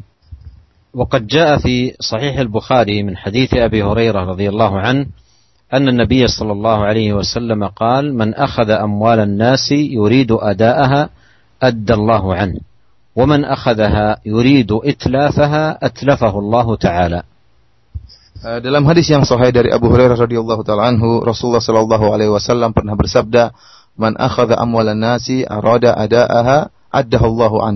Barang siapa yang mengambil uh, harta itu pinjam uang dari orang lain, dari manusia, dari masyarakat dengan niat untuk melunasinya, maka Allah akan bantu dia melunasinya. Wa man akhadha amwalan nasi arada itlafa. Barang siapa yang ngambil harta manusia dengan niat untuk merusakkannya, artinya tidak dibayar utangnya, atlafahullah. Maka Allah akan merusakkannya, merusak dia. وعليه أيضا بالدعاء والتوجه الصادق إلى الله سبحانه وتعالى ولا سيما بالدعاء العظيم الذي رواه علي بن أبي طالب رضي الله عنه في قصة الرجل المكاتب الذي جاء إليه يريد منه أن يعينه في مكاتبته. فقال له علي رضي الله عنه ألا أعلمك كلمات علمنيهن رسول الله صلى الله عليه وسلم لو كان عليك من الدين مثل الجبل لأداه الله عنك تقول اللهم اكفني بحلالك عن حرامك وأغنني بفضلك عمن سواك اللهم اكفني بحلالك عن حرامك وأغنني بفضلك عمن سواك Kemudian jangan lupa untuk berdoa kepada Allah Subhanahu wa taala ya, tadarruk minta kepada Allah Subhanahu wa taala agar membantu dia melunasi hutangnya ya. Terutama dia berdoa dengan sebuah doa yang sangat agung ya sebagaimana diriwayatkan oleh Ali bin Abi Thalib tatkala ada seorang budak yang datang kepada dia ya yang ingin membebaskan dirinya dengan membayar kepada tuannya namun dia tidak mampu maka dia pun mengeluh kepada Ali bin Abi Thalib. Maka Ali bin Abi Thalib radhiyallahu anhu mengatakan ala uallimuka kalimatin allamanihinna Rasulullah sallallahu alaihi wasallam. Maukah aku kabarkan kepada engkau aku ajarkan kepada engkau sebuah doa yang pernah diajarkan Nabi sallallahu alaihi wasallam kepadaku meskipun seorang punya duyun misal jabal punya utang uh, setinggi gunung maka Allah akan melunasinya. Doanya itu Kata Nabi sallallahu alaihi wasallam diajarkan kepada Ali, Allahumma kfini bihalalika an haramika wa aghnini bifadlika amman siwak. Allahumma kfini bihalalika an haramika wa aghnini bifadlika amman siwak yang artinya ya Allah, cukupkanlah aku dengan perkara-perkara yang halal sehingga aku tidak butuh dengan perkara-perkara yang haram. وأما الذي يريد أن يتخلص من الدين مادة بأموال ربوية يقترضها فهذا مثله مثل رجل في قدمه أو في يده جرح يسير فأراد أن يعالج هذا الجرح اليسير فأتى بمواد محرقة وصبها على جرحه Adapun orang yang ingin uh, terlepas dari hutang kemudian akhirnya mengambil uang riba, maka permisalannya perumpamannya seperti orang yang kakinya ada luka sedikit, kemudian dia ingin supaya kakinya sembuh, kemudian dia bakar kakinya. Tentunya ini tidak benar ya. Dia terjerumus dalam perkara yang lebih parah. Ingin selamat dari hutang maka terjerumus dalam perkara yang dosa besar yaitu riba. Allah taala alam. Taib. Untuk selanjutnya kami angkat pertanyaan dari penelpon ketiga ada Ibu Nani di Depok. Kami persilahkan Ibu. Assalamualaikum Ustaz. Saya mau menanyakan ini bagaimana manhaj seorang muslim dalam masalah subhat-subhat pemikiran subhat pemikiran itu aja. Assalamualaikum warahmatullahi wabarakatuh. Waalaikumsalam warahmatullahi wabarakatuh. هذا السؤال التي الذي سألت عنه هذه الأخت السائلة وفقها الله وبارك فيها سؤال مهم جدا لأن الشبهات التي هي الأفكار التي تهجم على الإنسان وعلى قلبه أو أو يكون متسببا بسماعه لبعض الجهات أو القنوات أو الأماكن التي تثير الشبهات أو قراءته لبعض المجلات أو الصحف التي تثير الشبهات. فتسأل عن الموقف الذي ينبغي أن يكون عليه المسلم تجاه هذه الشبهات. ويتلخص موقف المسلم الصحيح تجاه تجاه هذه الشبهات في نقاط. النقطة الأولى إغلاق المنافذ. بإحكام. والاجتهاد في منع كل سبيل يثير الشبهة الفاسدة في قلبه ويجعلها تجول في نفسه. فيغلق المنافذ من قنوات فاسدة وأيضا مجلات هابطة وجلساء فاسدين. يغلق هذه المنافذ. أما أن يبقى تبقى هذه المنافذ مفتوحة ويريد في الوقت نفسه أن يسلم له قلبه فهذا أمر لا يتحقق Uh, beliau mengatakan bahwasanya uh, ini adalah pertanyaan yang sangat bagus dari ibu penanya ini ya di mana ibu mungkin mendapati syubhat-syubhat pemikiran yang mungkin ibu dapati dalam konawat yaitu dalam acara-acara TV ya terkadang seorang uh, menyampaikan syubhat kita tahu bahwasanya sekarang uh, semua orang hobi untuk bicara masalah agama terkadang seorang yang bukan ahlinya bicara tentang masalah agama. Kemudian dia menyebarkan syubhat. Atau mungkin didapati syubhat tersebut di majalah-majalah ya. Atau tatkala mungkin dia duduk-duduk dengan orang-orang yang pemikirannya agak nyeleneh kemudian dia menyampaikan syubhat kepada ibu ini maka ibu ini bertanya dengan pertanyaan yang sangat bagus sangat bagus. Bagaimana sikap seorang muslim manhaj seorang muslim maukif seorang muslim dalam menghadapi syubhat-syubhat pemikiran? Syekh mengatakan bahwasanya eh, yaitu hendaknya e, ibu kalau ingin terbebaskan daripada syubhat ini maka hendaknya menutupi segala celah-celah segala pintu-pintu yang bisa mengantarkan ibu kepada mendengarkan syubhat-syubhat tersebut. Contohnya kalau ibu tahu ada uh, majalah atau ada acara TV yang sukanya menyebarkan syubhat, maka jangan diputar. Kalau ibu tahu ada teman-teman ibu yang suka nyebarin syubhat, maka jangan digauli orang-orang tersebut yang sukanya nyebarin syubhat.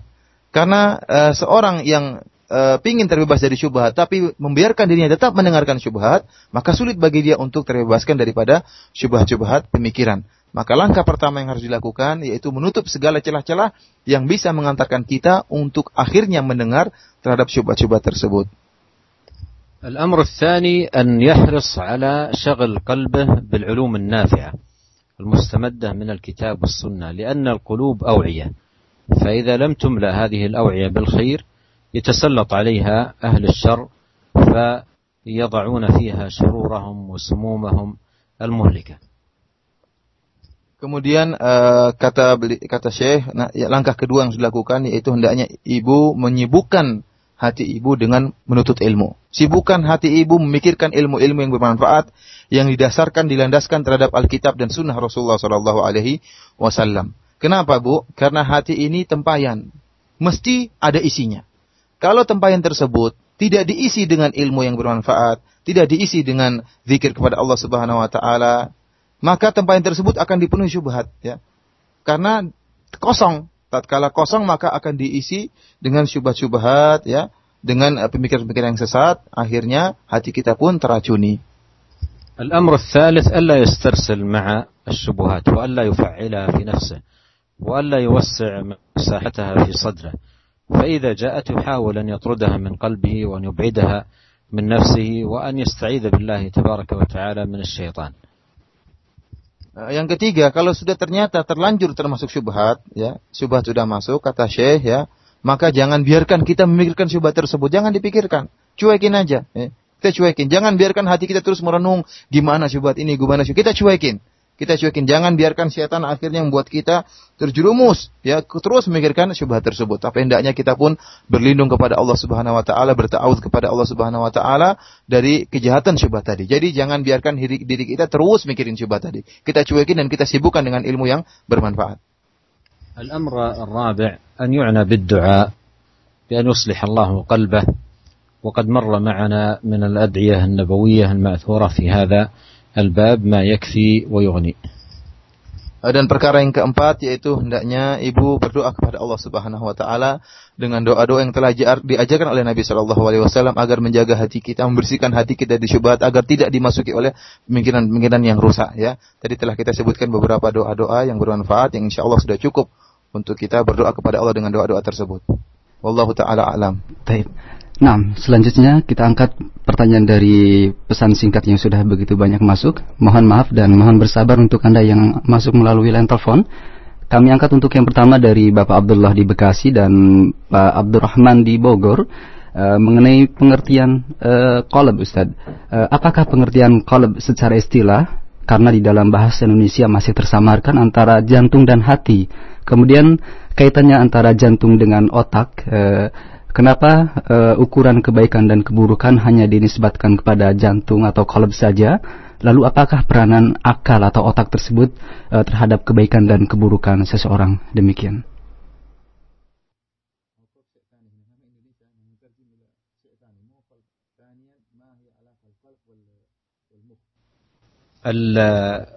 القلب بين النبي عليه الصلاة والسلام المراد به ووضحه توضيحا كافيا في الحديث الذي مر معنا حديث النعمان بن بشير حيث قال عليه الصلاة والسلام ألا إن في الجسد مضغة. والمضغة هي القطعة الصغيرة من اللحم. وهذه المضغة موضعها الصدر كما جاء في الحديث الآخر حيث قال عليه الصلاة والسلام التقوى ها هنا ويشير إلى صدره ثلاث مرات أي إلى القلب. الذي في الصدر. فكان عليه الصلاة والسلام يشير إلى صدره ثلاث مرات ويقول التقوى ها هنا. فالقلب معروف ولا لا يجهله أحد. القلب معروف ولا يجهله أحد. وهو مضغة صغيرة وخطيرة جدا. إذ كما الأمر كما أخبر نبينا عليه الصلاة والسلام إذا صلحت هذه المضغة صلح الجسد كله وإذا فسدت فسد الجسد كله وقد قيل إن القلب سمي بهذا الاسم لتقلبه وقد قال عليه الصلاة والسلام في الدعاء الذي مر معنا يا مقلب القلوب ثبت قلبي على دينك Syekh menjelaskan bahwasanya al-qalb ya sudah jelas dalam bahasa Arab ya. Qalb itu sebagaimana dijelaskan dalam hadis Nabi, inna fil jasadi mudghah, ada segumpal daging ya dalam dalam tubuh kita yaitu jantung ya. Dalam bahasa Arab qalb itu artinya jantung dan tempatnya itu di dada. Dalam hadis yang lain kata Rasulullah SAW, ataqwa hahuna wa yushiri ila sadrihi. Rasulullah SAW mengatakan takwa, ketakwaan tempatnya di sini dan Rasulullah SAW memberi isyarat kepada dadanya dan di dada Nabi tentunya jantung Nabi Shallallahu Alaihi Wasallam. Rasulullah memberi isyarat sampai tiga tiga kali. Uh, jadi uh, jelas kalau di sini dalam bahasa Arab uh, kolb itu bukan hati, tetapi kolb itu adalah jantung. Dan kita tahu bahwasanya kolb itu perkaranya sangat sangat penting dan sangat berbahaya. Kenapa? Kalau kolb itu baik, maka jantung itu baik, maka seluruh anggota tubuh akan baik pula. Dan sebaliknya, kalau kolbnya rusak, jantungnya rusak, maka seluruh tubuh pula akan rusak juga. Uh, kemudian uh, dikatakan bahwasanya kolb dinamakan kolb ya kolb itu dalam bahasa Arab artinya balik berbalik ya litaqallubihi dikatakan bahwasanya jantung dinamakan jantung kenapa karena suka berbolak-balik oleh karena itu tadi telah kita sebutkan di antara doa Nabi Shallallahu Alaihi Wasallam untuk memperbaiki jantung kita ya membersihkan jantung kita Rasulullah SAW berdoa ya muqallibal qulub sabit qalbi ala dinik wahai yang bolak-balik zat yang bolak-balikkan jantung manusia maka tetapkanlah jantungku di atas agamamu ya jadi secara bahasa qalb itu artinya jantung bukan uh, bukan hati وقد جاء في القرآن الكريم قول الله سبحانه وتعالى لهم قلوب لا يفقهون بها. وأيضا وصف القلوب بأنها لا تعقل. وهذا كله يفيد أن القلب هو موضع الفقه وموضع البصيرة وموضع الخشية وموضع الخشوع وموضع الإنابة وموضع اليقين والعلم. والشواهد على ذلك والدلائل من كتاب الله وسنة نبيه صلوات الله والسلام عليه كثيرة. Uh, dalam Al-Quran ya, jadi Allah telah menjelaskan dalam Al-Quran bahwasanya jantung itu tempat memutuskan. Orang paham sesuatu dari jantung. Allah Subhanahu wa taala berfirman, "Lahum qulubun la yafqahuna biha." Tetapi Allah menjelaskan orang-orang kafir ini masuk api neraka. Mereka bagaimana sifat mereka? Lahum qulubun la yafqahuna biha. Mereka memiliki jantung-jantung namun mereka tidak fakih, tidak tidak paham tentang agama dengan menggunakan jantung-jantung mereka. Ini jelas bahwasanya seorang paham pemahaman letaknya pada pada jantung ya orang memutuskan memandang ya eh, apa merenungkan tempatnya adalah di jantung. Uh, sebagaimana dijelaskan oleh para ulama, benar bahwasanya otak itu tempat mengatur ya. Tempat otak itu punya hubungan dengan jantung. Otak itu mengatur. Akan tetapi ingat para pendengar radio Roja yang dirahmati Allah Subhanahu wa taala, jantung ini yang memutuskan. Seperti indera, otak itu indera tersendiri. Dia merenungkan, dia memikirkan, tapi yang menentukan mengambil langkah dilakukan atau tidak kembali kepada jantung. Oleh karena itu Allah jelaskan bahwasanya fikih seseorang terletak pada pada jantung. Tayyip untuk selanjutnya e, pertanyaan dari pesan singkat kembali dari saudara Eko di Jakarta Selatan. E, Syekh, bagaimanakah hukumnya jika seseorang memakan sesuatu yang telah jelas keharamannya dengan tujuan ia memakan e, e, sesuatu tersebut sebagai obat untuk kesembuhan dari penyakitnya? Mohon penjelasan dari hal ini. يسأل أن تناول حرام للتداوي هو يعرف أنه للتداوي جاء في الحديث الصحيح عن النبي صلى الله عليه وسلم أنه قال ما جعل الله شفاء أمتي فيما حرم عليها فالمحرمات ليست من أبواب الأشفية وإنما يتداوى الإنسان بما أحل الله وأيضا جاء في الحديث الآخر تداووا ولا تداووا بحرام Uh, jelas bahwasanya hal ini tidak diperbolehkan dalam satu hadis Rasulullah SAW telah bersabda ma ja'alallahu syifa ummati fi ma harramahullah alaiha ya bahwasanya Allah Subhanahu wa taala tidak menjadikan uh, obat bagi umatku pada perkara-perkara yang diharamkan oleh Allah Subhanahu wa taala. Dalam hadis yang lain kata Rasulullah SAW, tadawu ibadallah wala tadawu bil haram. Jangan wahai hamba-hamba Allah silakan kalian berobat, namun ingat janganlah kalian berobat dengan hal-hal yang diharamkan oleh Allah Subhanahu wa taala. Maka hal ini hukumnya haram. Tidak boleh kita berobat dengan perkara yang diharamkan oleh Allah Subhanahu wa taala. Taib. Uh, selanjutnya kita angkat pertanyaan dari pertanyaan di pesan singkat kembali ada Abu Asma di Ciangsana Bogor. Uh, Syekh, apakah masalah khilaf dari uh, khilaf muktabar di antara ulama adalah perkara syubhat di sisi masyarakat awam? Seperti contohnya apakah alkohol najis atau tidak dan lain sebagainya. من الشبهات الخلاف المعتبر بين الفقهاء يعني مثلا الكحول هل هذا حرام خمر ولا هو خمر هذا من الخلاف بين العلماء هذا من الشبهات. الواجب على المسلم في مثل هذه الأمور التي لا يستطيع هو بنفسه أن يميز في الأحكام والاستنباط ومعرفة الدليل ومأخذ الحكم من الدليل وصحة الدليل من عدمه إلى غير ذلك من الأمور المعروفة المعتبرة عند أهل العلم.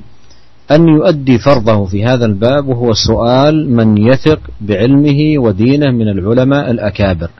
عملا بقول الله سبحانه وتعالى فاسألوا أهل الذكر إن كنتم لا تعلمون. وتكون العهدة على من استفتاه من أهل العلم الأكابر. لا يسأل صغار الناس أو الجهال أو العوام وإنما يسأل من تيسر له سؤاله من أهل العلم الأكابر الذين عندهم فقه وبصيرة في دين الله تبارك وتعالى ومن نعمة الله علينا في هذا الزمان أن تيسرت وسائل الاتصال بين الناس Uh, Syekh menjelaskan untuk perkara-perkara yang seperti ini yang khilaf di antara para ulama uh, maka ya, bagi orang yang tidak mampu untuk membedakan memilih mana yang benar di antara khilaf di antara para ulama tidak bisa istimbat tidak bisa bingung dia menghadapi masalah khilaf seperti ini maka dia harus melaksanakan kewajiban yang harus dia lakukan kewajiban yang harus dilakukan yaitu bertanya kepada ahli ilmu sebagaimana firman Allah Subhanahu wa taala fasalu ahla dzikri in kuntum la ta'lamun tanyalah kepada ahlul ilmi ya para ulama jika kalian tidak mengetahui. Nah, maka hendaknya jika menghadapi permasalahan yang sulit, tanya kepada para ulama ya yang paham. Jangan bertanya kepada orang-orang yang tidak paham atau orang-orang yang baru belajar. Enggak tanya kepada orang yang sudah rasikhin fil ilm, yang ilmu mereka sudah matang, tanya kepada mereka. Uh, dan selanjutnya perkaranya kembali kepada kepada para ulama. Jadi tugas dia hanya memilih ulama yang menurut dia uh, dia yakini keilmuannya, ketakwaannya, maka tinggal tinggal dia bertanya. Selanjutnya itu urusan antara para ulama dengan Allah Subhanahu wa taala. Kewajiban dia hanya bertanya dan mengambil jawaban para ulama tersebut. Alhamdulillah sekarang uh, wasail ittisal ya, kemudahan sarana komunikasi sangatlah banyak dan mudah kita bertanya kepada uh, para ulama, para masyayikh dengan mudahnya. Alhamdulillah. Tayyib. Selanjutnya uh, masih ada waktu tadi untuk pertanyaan berikut. Silakan, silakan. Tayyib. Dari penelpon kembali ada Bapak Fandi di Cibinong Bogor. Kami persilakan. Assalamualaikum Bapak. Assalamualaikum Assalamualaikum Syekh. Waalaikumsalam. Uh, bagaimana status makanan eh, yang makanan itu berasal dari acara-acara yang tidak disyariatkan seperti ulang tahun, acara kematian, kematian dan lain sebagainya. Statusnya bagaimana haram kalau atau buat atau bagaimana? Allah. Assalamualaikum warahmatullahi wabarakatuh. Nah, Waalaikumsalam warahmatullahi wabarakatuh. Bisa menyimak? Baik. Bapak Pandi bertanya, bagaimanakah status uh, makanan dari acara-acara uh, yang tidak disyariatkan seperti ulang tahun, uh, uh, tahlilan dan lain sejenisnya? سؤال جيد يقول أطعمة الطعام الذي يهدى لنا من احتفالات البدئية مثلا. هل هذا حرام ولا شبهات ولا كذا من حيث هو الأطعمة التي تصنع بمناسبات الاحتفالات المحرمة سواء احتفالات النصارى بالأعياد الباطلة أو بعض المتشبهين بالنصارى من المسلمين في الأعياد المحرمة فمثل هذه الأطعمة لا يجوز للمسلم أن يتناول منها. وإذا قدمت له هدية بهذه المناسبة يعتذر ويقول أن هذه المناسبات غير مشروعة وأنصحكم ألا تعودوا إلى مثل هذا العمل. أما إذا كان يستقبل منهم فهذا فيه مفاسد ومن المفاسد أنه يكون بمثابة المقر والمشجع لهم على الاستمرار في مثل هذه الاحتفالات المحدثة المبتدعة. Uh, Syekh menjelaskan bahwasanya makanan-makanan ya yang bersumber dari acara-acara acara-acara yang tidak disyariatkan seperti misalnya orang-orang Nasrani mengadakan acara kelahiran Nabi Isa Natalan kemudian memberikan makanan kepada kita maka tidak boleh kita terima kita tolak ya kita tolak demikian juga orang-orang Islam yang bertasyabuh dengan mereka mengadakan acara-acara yang tidak disyariatkan dalam syariat Islam. Jika mereka memberikan hadiah makanan kepada kita, maka kita tolak. Kita bilang mohon maaf saya tidak bisa terima karena ini tidak tidak tidak benar acara yang tidak benar. E, karena kalau kita terima, maka seakan-akan kita mendukung dan ikut berpartisipasi dalam acara tersebut. Dan orang akan mengatakan kok antum e, terima, antum terima berarti menunjukkan antum setuju dengan acara tersebut. Dan ini merupakan mafsadah yang besar, maka hendaknya kalau ada hadiah seperti itu kita tolak ya, kita tolak. Baik. Selanjutnya kami angkat dari penelpon kembali ada Bapak Abu Ihsan di Keranggan Bekasi. Assalamualaikum Bapak. Waalaikumsalam. Uh, saya mau tanya ini mengenai masalah makanan kaitannya. Uh, selama ini saya itu masih ragu mengenai masalah makanan kepiting itu. Uh, setahu saya ada yang membolehkan, ada yang melarang karena itu karena hilafiah. Nah, saya mohon uh, penjelasan mengenai kepastiannya gimana saya gitu. Terima kasih atas penjelasannya. Assalamualaikum. Assalamualaikum warahmatullahi wabarakatuh. Terima kasih Bapak Abu Hasan. الأخ يسأل عن حكم أكل سرطان البحر والجواب الله أعلم uh, Syekh mengatakan hukumnya Allah alam ya Allah alam Taib Berikut dari penelpon kembali kami angkat di 0218236543 untuk kesempatan yang berikut. Assalamualaikum. Assalamualaikum warahmatullahi wabarakatuh. Waalaikumsalam warahmatullahi Silakan dari mana Pak? Alhamdulillah dari Pak Muhammad di Keranggan ini. Silakan Pak Muhammad ke inti pertanyaannya Pak. Silakan. Uh, mohon maaf dulu kemarin uh, saya mau tanya tentang doa ini ya Pak. Doa itu kan merupakan kunci ibadah dan setiap ibadah itu bersumbernya harus ada contoh Rasul dan ikhlas. Nah kalau doa yang di selain ada contoh dari Rasul, misalnya dengan bahasa lain, bahasa Indonesia maupun bahasa lain, itu bagaimana itu doa gitu? Apa bisa dikategorikan tidak apa tidak sesuai dengan contoh Rasul atau bagaimana? Mohon kalau ada dalilnya itu kalau harus doa itu harus dengan contoh Rasul itu. Itu aja yang ya. saya tanyakan. Assalamualaikum warahmatullahi wabarakatuh. Nah, waalaikumsalam warahmatullahi wabarakatuh. Silakan.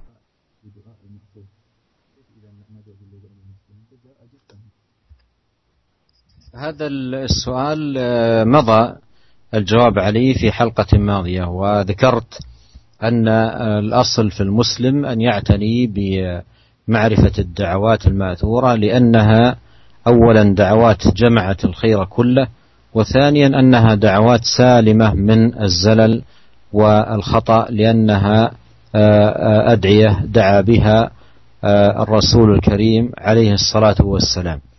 وإذا عرضت للإنسان حاجة آه، يسأل الله عز وجل حاجته ولو أيضا بلغته آه، الزوجة الصالحة آه، مثل ما مر معنا في ليسأل الله ولو شسع نعله فيسأل الله حاجته ولا حرج عليه. نعم أي أما أما أن يوظف أدعية راتبة يواظب عليها أدبار الصلوات أو في الصباح والمساء أو يخصصها لأشياء معينة بلا دليل فهذا يدخل في باب الإحداث Uh, Syekh menjelaskan bahwasanya asalnya seorang muslim hendaknya berusaha berdoa dengan doa-doa yang diajarkan oleh Nabi sallallahu alaihi wasallam. Telah kita jelaskan pada pertemuan lalu, Nabi sallallahu alaihi wasallam utiya jawami'ul kalim. Rasulullah SAW itu diberikan perkataan yang ringkas namun maknanya sangat luas.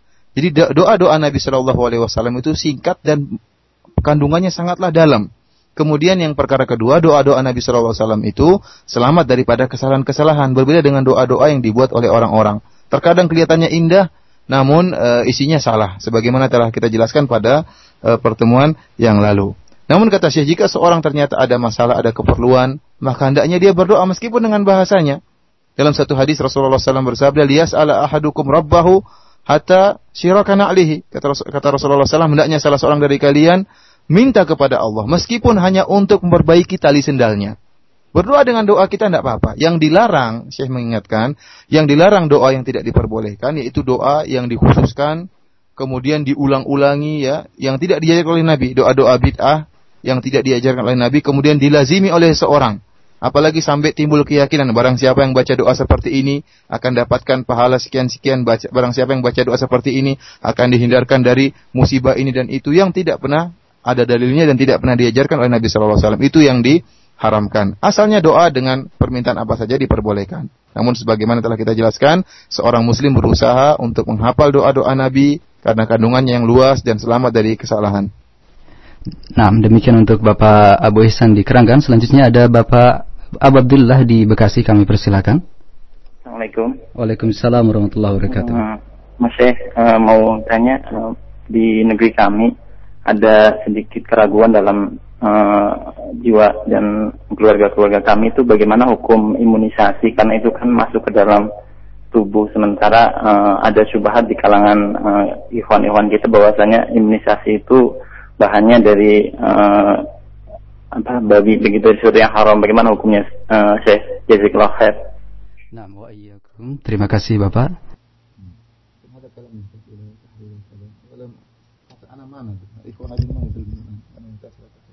بالنسبة لاستعمال التطعيم ضد بعض الأمراض مما ثبت وتقرر نفعه وفائدته فلا حرج على الإنسان فيه. ويستدل بعض أهل العلم لهذا لهذه التطعيمات وهو ما يسمى بالطب الوقائي يستدلون عليه بقول النبي صلى الله عليه وسلم من اصطبح بسبع تمرات من العجوة لم يضره عين ولا سحر.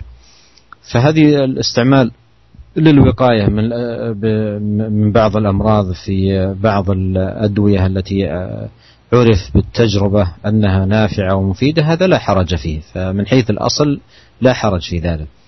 وإذا ثبت يقينا أن فيها شيء من المحرمات كالخنزير أو فيرجع إلى الأصل المتقدم وهو أن الله ما جعل شفاء الأمة فيما حرم عليه Uh, Syekh menjelaskan bahwasanya berobat uh, menggunakan obat untuk penjagaan, untuk wikoya itu hukumnya boleh ya bahkan uh, sunnah sebagaimana para ulama menjelaskan hal ini dan mereka berdalil dengan hadis Nabi sallallahu alaihi wasallam man tasabbaha bi sab'ati tamaratin ajwa la yadurruhu al-yawm summun wala sihrun bahwasanya Rasulullah SAW pernah bersabda barang siapa yang di pagi hari makan tujuh butir korma ajwa korma Nabi maka dia tidak akan terkena sihir dan tidak akan terkena racun. Ini menunjukkan wiqayah, penjagaan. Sebelum datang penyakit, boleh kita minum obat untuk menjaga supaya penyakit tersebut tidak tidak datang. Oleh karena itu, seorang yang kemudian mengambil imunisasi yang telah terbukti bermanfaat ya, e, dalam rangka untuk mencegah penyakit-penyakit tertentu, maka hukum asalnya boleh. Karena ini adalah penjagaan dari penyakit dan ini hukum asalnya boleh ya. Akan tetapi kata Syekh, kalau memang telah diteliti dan benar, sebagian imunisasi memang terbuat dari babi, ya, daging babi atau minyak babi dan lainnya, maka tidak boleh kita kembali kepada hadis yang telah kita jelaskan tadi bahwasanya Allah Subhanahu wa taala tidak menjadikan obat pada sesuatu yang diharamkan oleh Allah Subhanahu wa taala. Tinggal hasil penelitian apakah benar semua imunisasi atau sebagian imunisasi terbuat dari uh, babi atau tidak. Wallahu taala أريد أن أرجع إلى سؤال الأخ الذي سأل عن السرطان. أشير إلى الآية الكريمة في القرآن الكريم ويقول الله سبحانه وتعالى أحل لكم صيد البحر وطعامه متاعا لكم وللسيارة. وهذه الآية أخذ منها كثير من أهل العلم جواز كل ما صيد من البحر. لكن إذا علم من نوع من صيد البحر أن فيه مضرة على على الناس فهذا لا يؤكل منه للنصوص الدالة على دفع الضرر وترك كل ما فيه مضرة على الإنسان Kembali kepada pertanyaan tadi Bapak yang bertanya tentang hukum kepiting, Syekh ingin memberikan isyarat kepada sebuah ayat ya yang menjelaskan bahwasanya asalnya seluruh yang diambil dari laut itu hukumnya halal. Allah Subhanahu wa taala berfirman dalam surat Al-Maidah, "Uhilla lakum saydul bahri wa ta'amuhu mata'ul lakum wa lisayyarah." Bahwasanya kata Allah Subhanahu wa taala, "Uhilla lakum saydul bahri wa ta'am." Bahwasanya dihalalkan bagi kalian seluruh hasil buruan dari laut, seluruhnya. Ya. Eh, seluruh hasil buruan dari laut itu hukumnya halal. Para ulama mengatakan kecuali yang memang ada mudaratnya. Kalau memang ada mudaratnya bagi manusia, maka hukumnya haram ya. Allah alam bisawab. Taib. Masih ada waktu untuk pertanyaan dari pesan singkat selanjutnya? Uh, satu soal lagi, satu soal lagi. Taib. Satu soal berikut dari uh, uh, pendengar kita di Cikarang. Uh, semoga Allah uh, Subhanahu wa taala memberikan kesehatan untuk Syekh dan untuk Ustadz Tadi dijelaskan mengenai doa-doa yang bisa memberikan uh, kesehatan ke kepada hati kita. Yang jadi pertanyaan, amalan apakah yang uh, bisa membersihkan hati dan menjadikan uh, tubuh kita uh, baik? Demikian dari pendengar di Cikarang.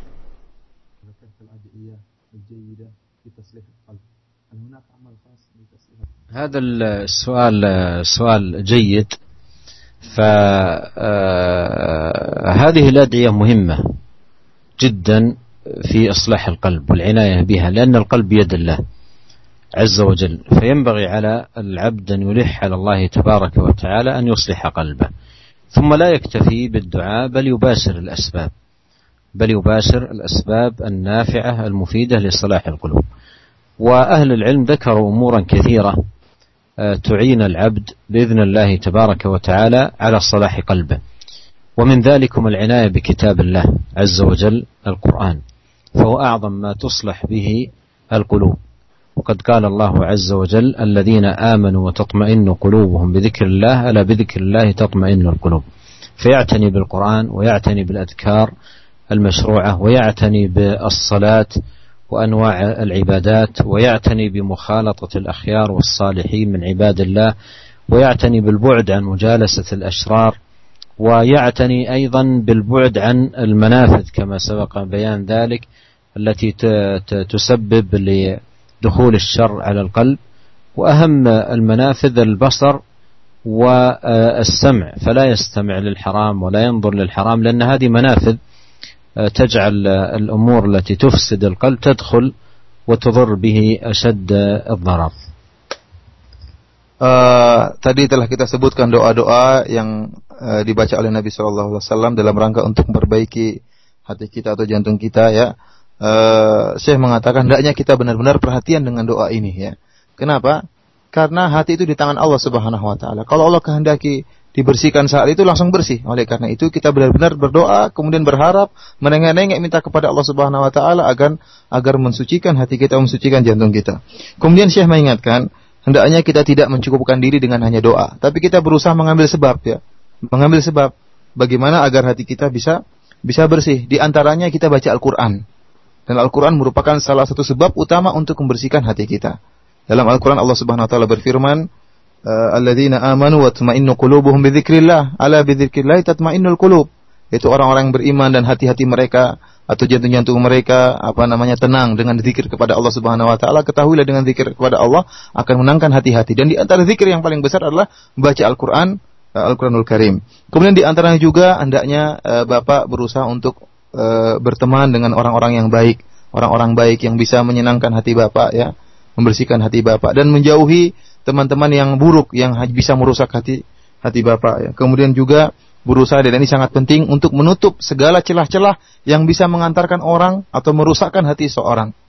Dan yang paling celah yang paling penting adalah masalah pandangan dan pendengaran. Jangan sampai pandangan kita melihat hal-hal yang diharamkan oleh Allah Subhanahu wa taala. Karena kalau kita melihat hal-hal yang diharamkan oleh Subhanahu wa taala langsung masuk dalam hati kita dan langsung akan merusak hati kita. Demikian juga tidak boleh kita mendengarkan hal-hal yang diharamkan oleh Subhanahu wa taala. Karena kalau kita dengarkan hal-hal yang diharamkan oleh Allah Subhanahu wa taala, langsung masuk dan merusak hati kita, ya. E, demikian saja mungkin yang bisa disampaikan Syekh e, e, jawaban tentang pertanyaan ini. Nah, demikian ikhwatal Islam akhir dari uh, kajian kita untuk siang hari ini dan mungkin uh, Ustadz bisa memberikan uh, kesempatan kepada Syekh untuk uh, mukad, uh, ikhtitam pada kesempatan siang hari ini silakan. في ختام هذا اللقاء أدعو الله لي ولكم جميعا بالتوفيق والسداد وأن ينفعنا جميعا بما علمنا وأكرر الشكر للقائمين على هذه الإذاعة ولأخينا الشيخ فواز ولأخي المترجم أبو عبد المحسن في رندا على تعاونهم جزاهم الله خيرا وجعل ذلك في موازين حسناتهم يوم لقاء الله عز وجل.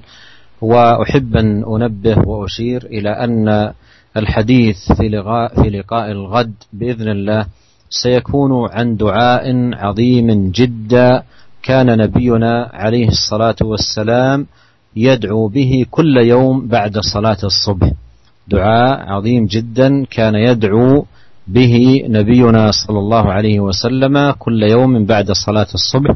وهو دعاء عظيم ومهم ينبغي على كل مسلم أن يعنى به.